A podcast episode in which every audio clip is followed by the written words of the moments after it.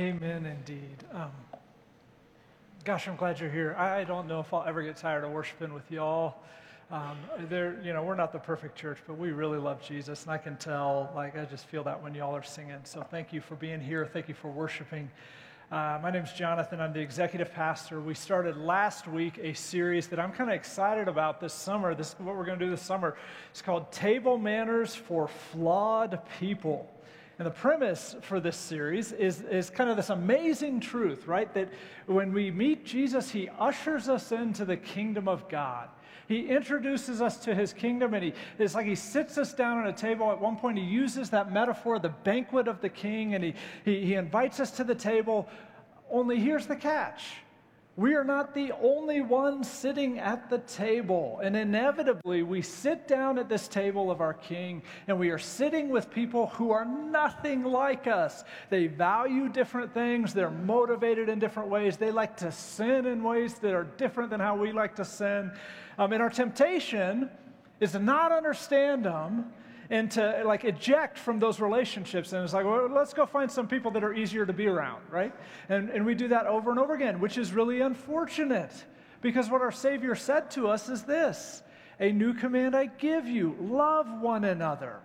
As I have loved you, so you must love one another. And then he said, By this, everyone will know that you are my disciples, if you love one another. When we struggle to get along as a church, I think uh, that, that table that Jesus has created for us, that the watching world looks at it and they might conclude, gosh, that Jesus y'all love is pretty small because he doesn't even seem big enough for y'all to stay together and love each other. So, what we're trying to do this summer is we're trying to develop some table manners. We're trying to learn how to get along a little bit better. We're trying to understand how God made us, how God created other people very different than us, what makes people unique so that we can find some new pathways to love each other at the table of our King. Let me explain how understanding, let me just illustrate how understanding our differences can help. Let me give you an illustration. I am the sort of person who is always thinking about the future. Like that's how my mind is oriented. I'm always thinking about what's next. In fact, right now I'm not even thinking about the sermon. I'm thinking about what I'm going to do after church. That's just how I'm wired. We talked last week about Peter. He's the sole person sitting at this table so far. He might have been wired that same sort of way. I connect, I resonate with that. After 22 years of marriage to my wife Becky, I have concluded she is not like that. She's not wired in that same way internally. Becky is the sort of person who is always focused on the present. And specifically, she's always oriented towards what she's doing and who she is doing it with. She's very focused on the people that she is with. Now, which one of those two things, being focused on the future or being focused on the present, is the right way of being? Future, thank you. I was going to say neither, but so, let, tell me more. tell me more about how I'm right. Um, no. The truth is, neither, right? Or rather, both are fine. You can see how God could use either of those things in powerful ways in His kingdom. For example, I love planning, I love strategy, I love vision, I love direction, I love all these things that tend to be future oriented. And so I tend to uh, pursue those sorts of things in my life. My wife, on the other hand, she loves sitting with people. She loves pressing into their stories. She is a life coach. She's amazing at it. She could sit across from a dozen people a day and just listen to their stories and soak that in, and she would love that. And everyone of those 12 people would walk away saying, Gosh, Becky was so present. It seemed like she really cared. And she did. She's amazing at that. So both could be a strength, but could you see how occasionally uh, that difference could cause some conflict in our marriage? Right? Um, as you can imagine, there are occasional moments where my tendency to think about what's next and her tendency to be focused on what is happening right now uh, causes some challenges. Specifically, at 11:55 a.m. every Sunday morning. That's like coming up in just a few minutes here.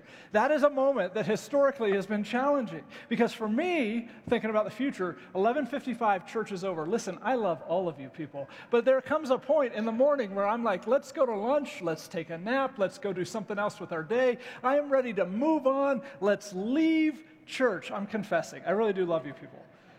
My wife, she cannot walk five feet without finding a new person to talk to.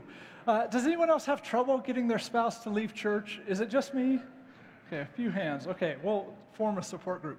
I've, I've explained this to my wife. I'm like, listen, you've got to learn how to walk with purpose. Like, just keep the feet moving. So you're like, hey, good to see you. Hey, happy Sunday. Good to see you. The feet never stop moving, right? My wife, she doesn't get it. She like she's walking like she's looking for someone to hug. She's like,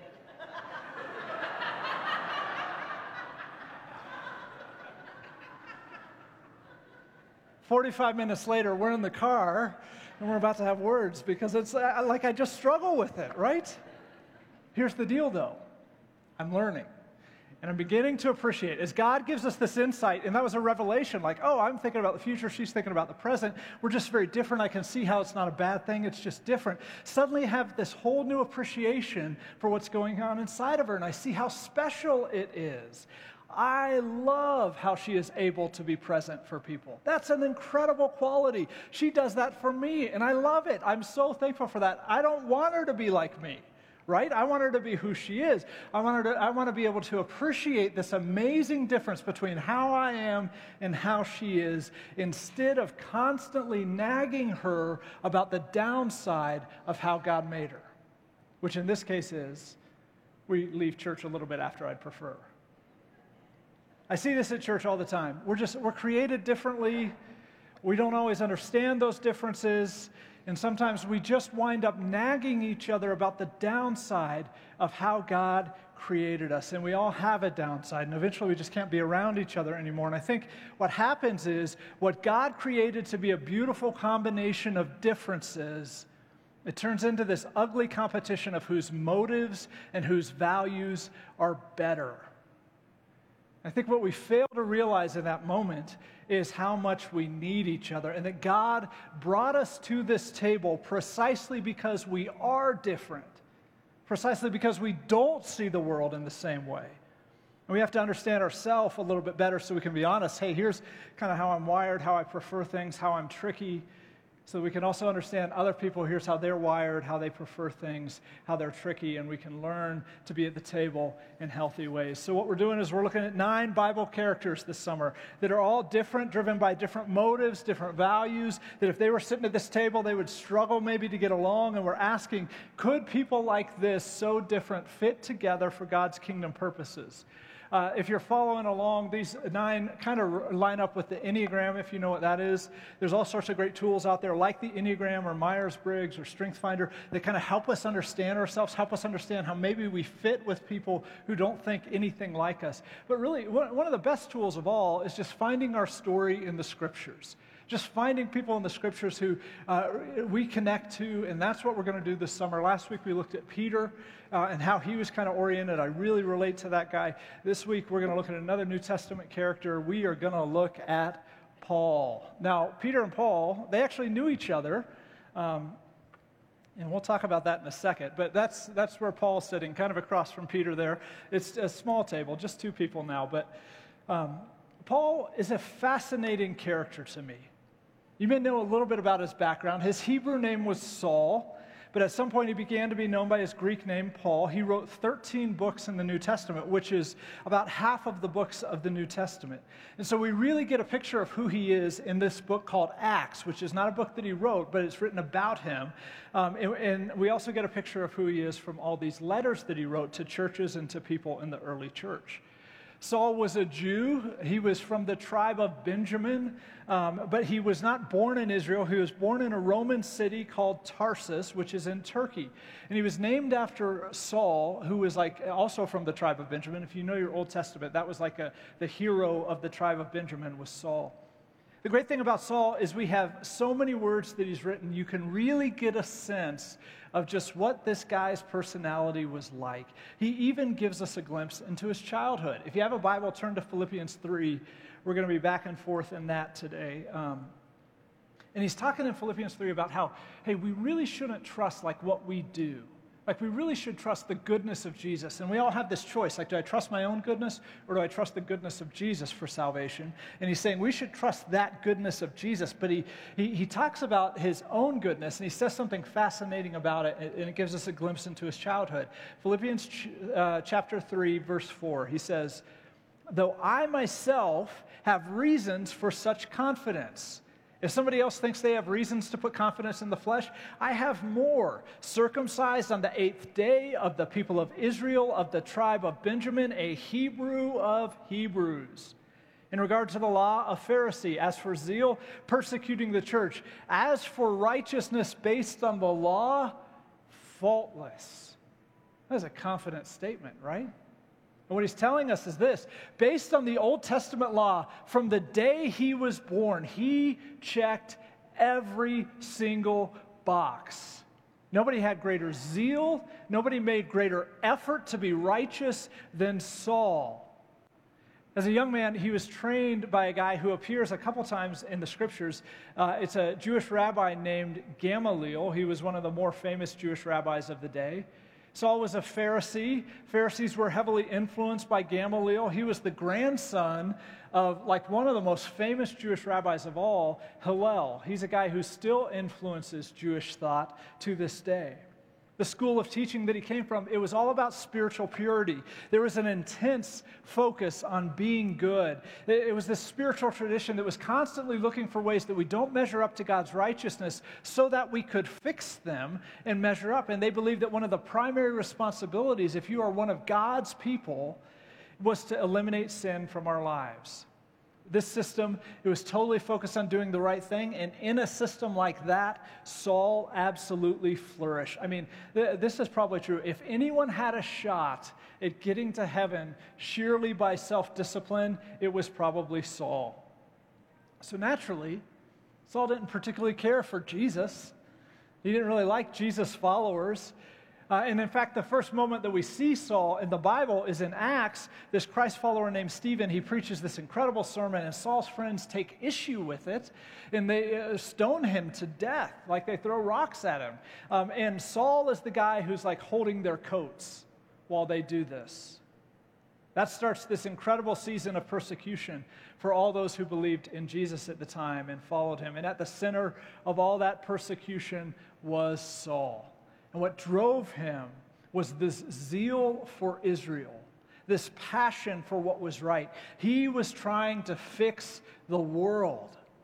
And uh, he saw the, this Jesus and these Jesus followers who talk about Jesus being the Savior of the world and not the law. He saw that as incredibly threatening to all that was good.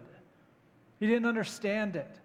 And in the next scene, we see Paul, he's like going to, to try to find some Jesus followers and throw them in prison. That was what he was doing after uh, Jesus died. He raises from the dead, and then the, the, church kind of, the church age starts, and they start spreading the news about Jesus. And Paul's like, I got to put a stop to this. And then God intervenes.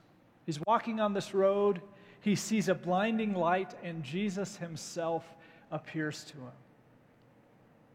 You kind of have to appreciate this like this gives you insight into who Paul was.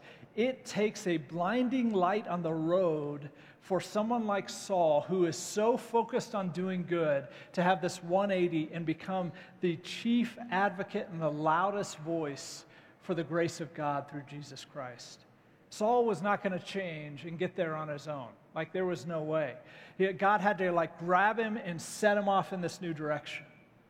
And that's what happens. Saul, he converts, he starts following Jesus, he gets baptized, and God sends him to these Gentile cities to tell people about Jesus. And that becomes kind of his mission in life until the day he dies, is to start churches and uh, tell Gentiles about Jesus. At that point, Saul starts going by his Greek name, Paul. He starts traveling and planting churches with his good friend Barnabas in all these Gentile cities. And that, when you read his epistles, that's what they are, is they're letters to these churches that he's planted in these Gentile cities or to leaders within these churches. So what we see really with this guy is we see with Paul a man who is passionate about what is right. He cares deeply about goodness. He cares deeply about making the world the way that it should be. And, and that comes through in his writings. His epistles, they're deeply theological books, Like he spends an enormous amount of time explaining Jesus and the gospel and how it all kind of fits together with the Old Testament promises and the Old Testament law. And he's the guy who kind of explains all of that stuff. And we still use that understanding today. He spends a lot of time like correcting faulty beliefs. That was a passion of his. It was a time in the church when there was still a lot of confusion over like uh, people knew Jesus, but they weren't sure like what actually is different and how do we understand what we're supposed to do now. And Paul was a guy who's stepped into that uncertainty and he said, No, no, no, that's not what, the, what it is. This is the truth over here. And he clarified theology for people, helped them understand what was right, and then he helped them live it out. It wasn't enough just to believe it, believe rightly, but Paul wanted people to live rightly. So he gives a lot of instruction in his books about, hey, do this, not this over here. Uh, if you've read the Enneagram stuff, this is the case that I would make. I could be wrong. We don't know for sure. But I would suggest that Paul maybe is an Enneagram 1 that that was how he was oriented. He's passionate about making the world a better place. He was disciplined to do what was right, to do what was good. I bet he probably had some perfectionist tendencies as a person. And you see, like in his younger life, this way that God made him, that was like how God created him to be, to care about this stuff but it kind of got in his way. He didn't understand how God's plan could be Jesus, and his passion for doing what was right took over. And you see that, that Paul winds up being opposed to the God that he loves because he didn't understand. But then you see God redeem it, and He changes this trajectory in his life. And suddenly, like He is this powerful voice for goodness is found only in Jesus, and there's grace before God, and He loves us in the midst of our sin. That, remember Philippians 3, we were reading earlier, Paul saying, I did everything right. If anyone had bragging rights, it was me. Uh, but then he says this amazing statement Philippians 3, verse 7.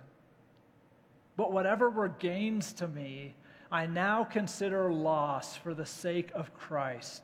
What's more, I consider everything a loss because of the surpassing worth of knowing Christ Jesus my Lord, for whose sake I have lost all things. I consider them garbage that I may gain Christ and be found in him, not having a righteousness of my own that comes from the law, but that which is through faith in Christ.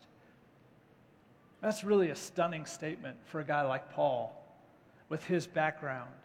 Like, I thought it, would be interesting to see, like, if young Saul could have heard old Paul say that phrase. I mean, young Saul would have lost his mind.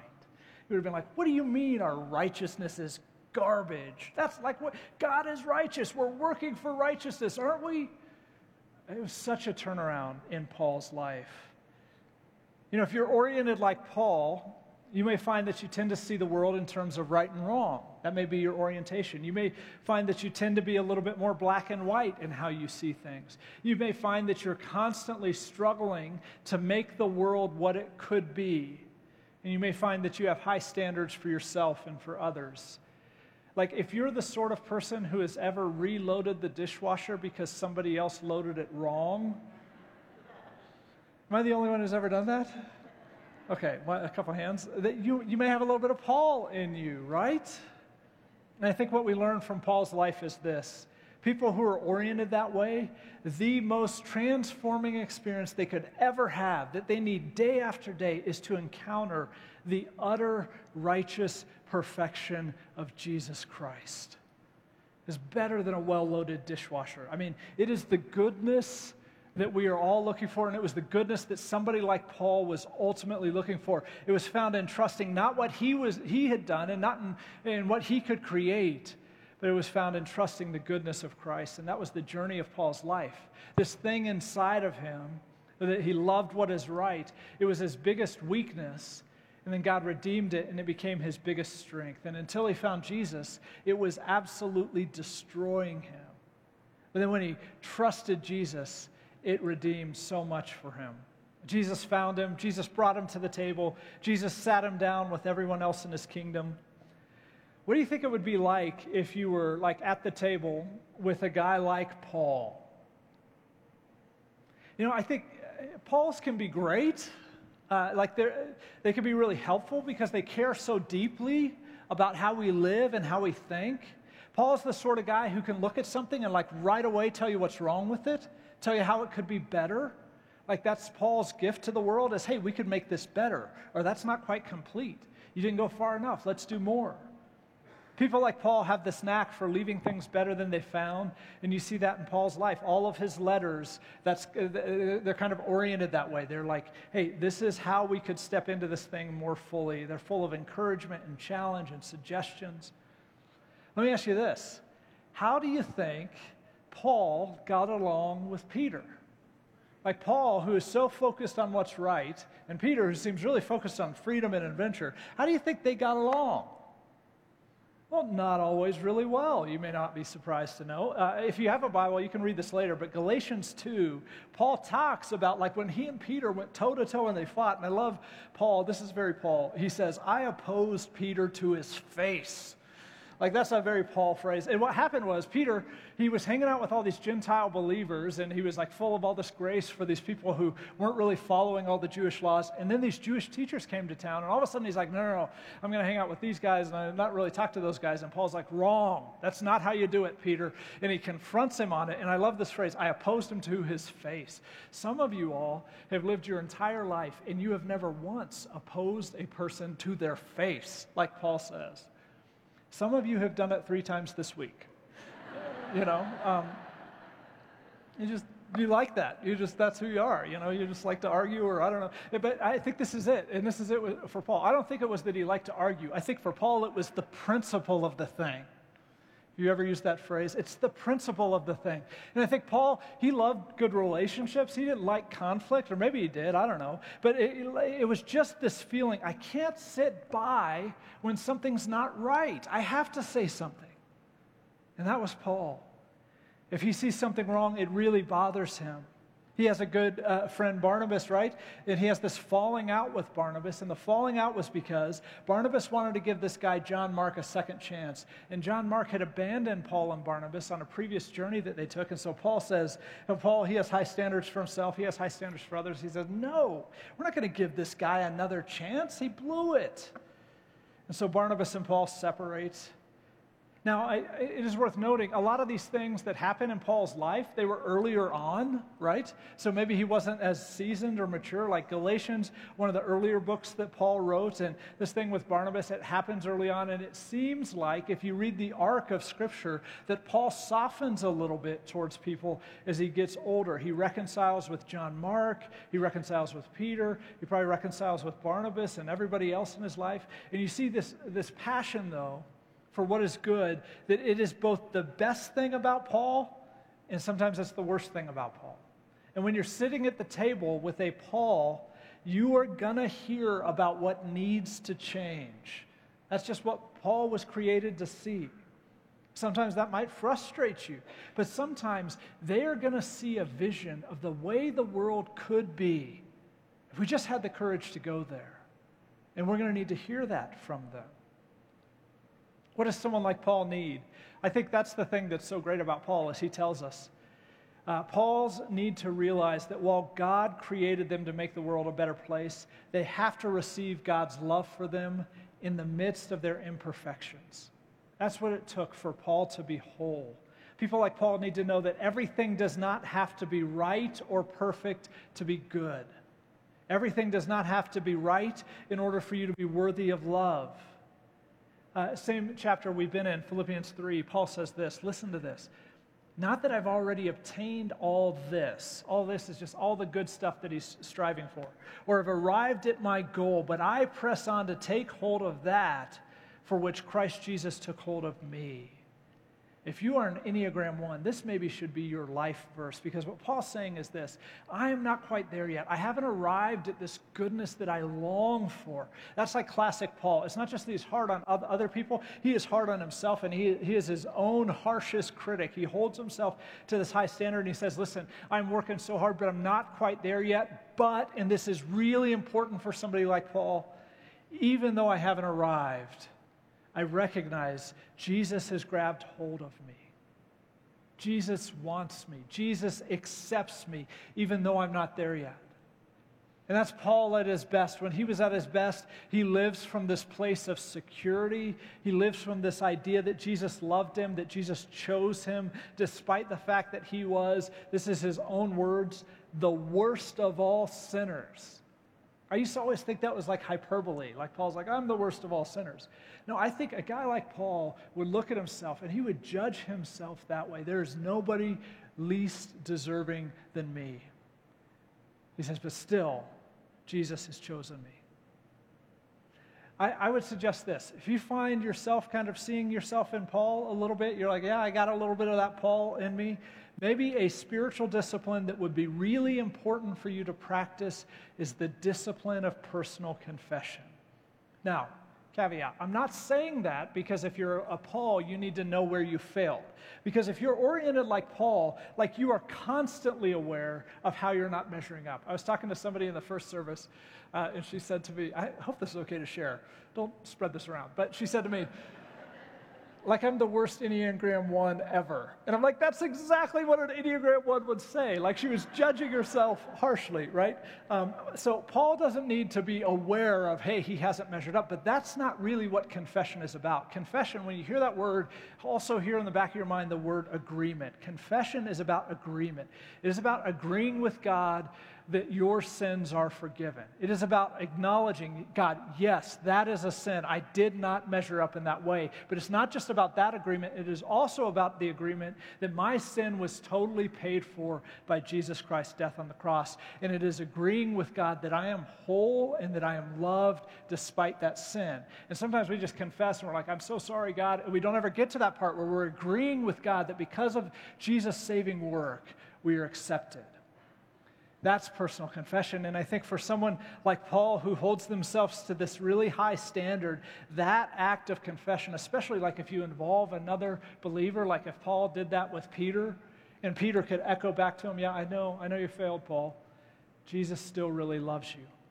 That is what's transformative for a Paul. It reminds you that your ability to meet the standards is not what makes you acceptable to God, but it is Jesus' love for you and his righteousness. That's what makes everything right. And that's what allows someone like Paul, who tends to want things to be just right, that's what allows a Paul to give grace to himself and to others.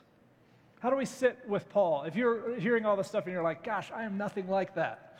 I don't hold myself to a high standard at all. Uh, so, what is it like to sit down at the table with somebody like Paul? First, let's just acknowledge this.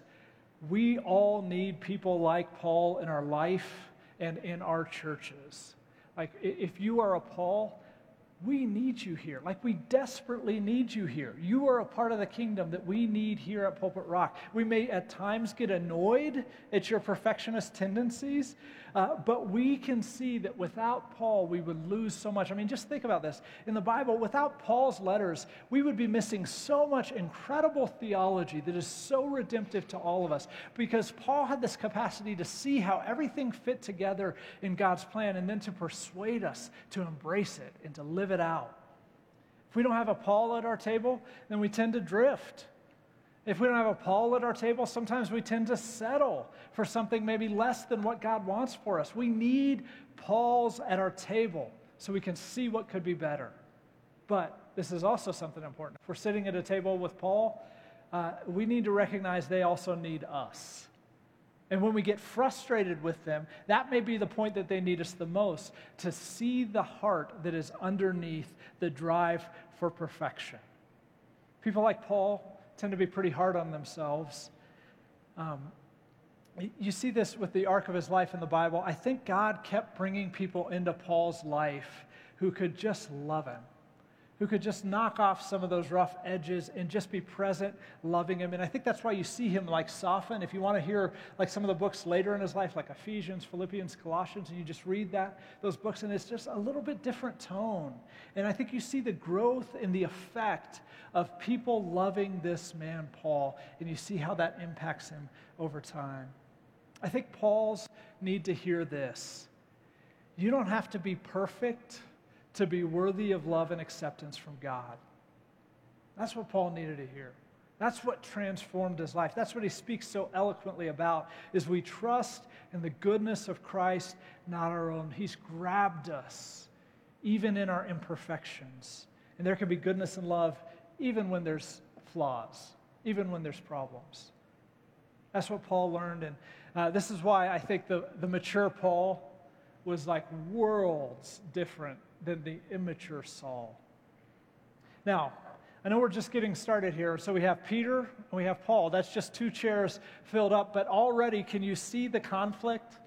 Can you see, like, just how the differences in motivations can make this really complex? Have you ever wondered, like, why is church sometimes frustrating? Well, it's just complex. It's hard to navigate this stuff. But could you also see this? Could you see how, with just these two characters, this Peter who loves adventure, Paul who loves what's right, if they could just get on the same page, like they have something that the other does not have, and instantly both of them would benefit. That's why God brought him to the table. I promise you this that Paul's influence on Peter's life helped him to live a more consistent life.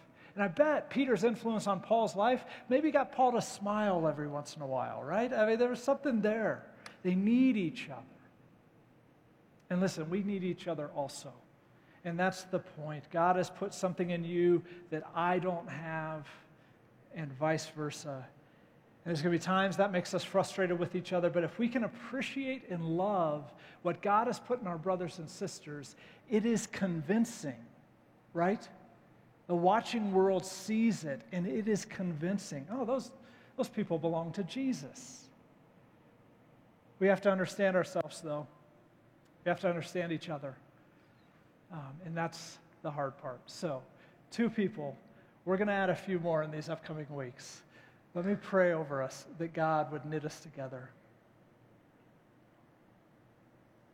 God, we just confess this is hard for all of us. We tend to see the world our way. But we just acknowledge and we confess this God, we need the other people in this community. We need what they bring, even when we don't understand it. We need to be challenged and stretched outside of how we think about something. God, I pray that, that you would knit us together in ways that reflect your dream, your dream of the kingdom, uh, your dream of a people claimed by God, grabbed hold of by Jesus, trusting in his righteousness. That's who we want to be. We want to embrace that dream, Lord refine us, soften us, so that we can walk with one another. In Jesus' name, amen.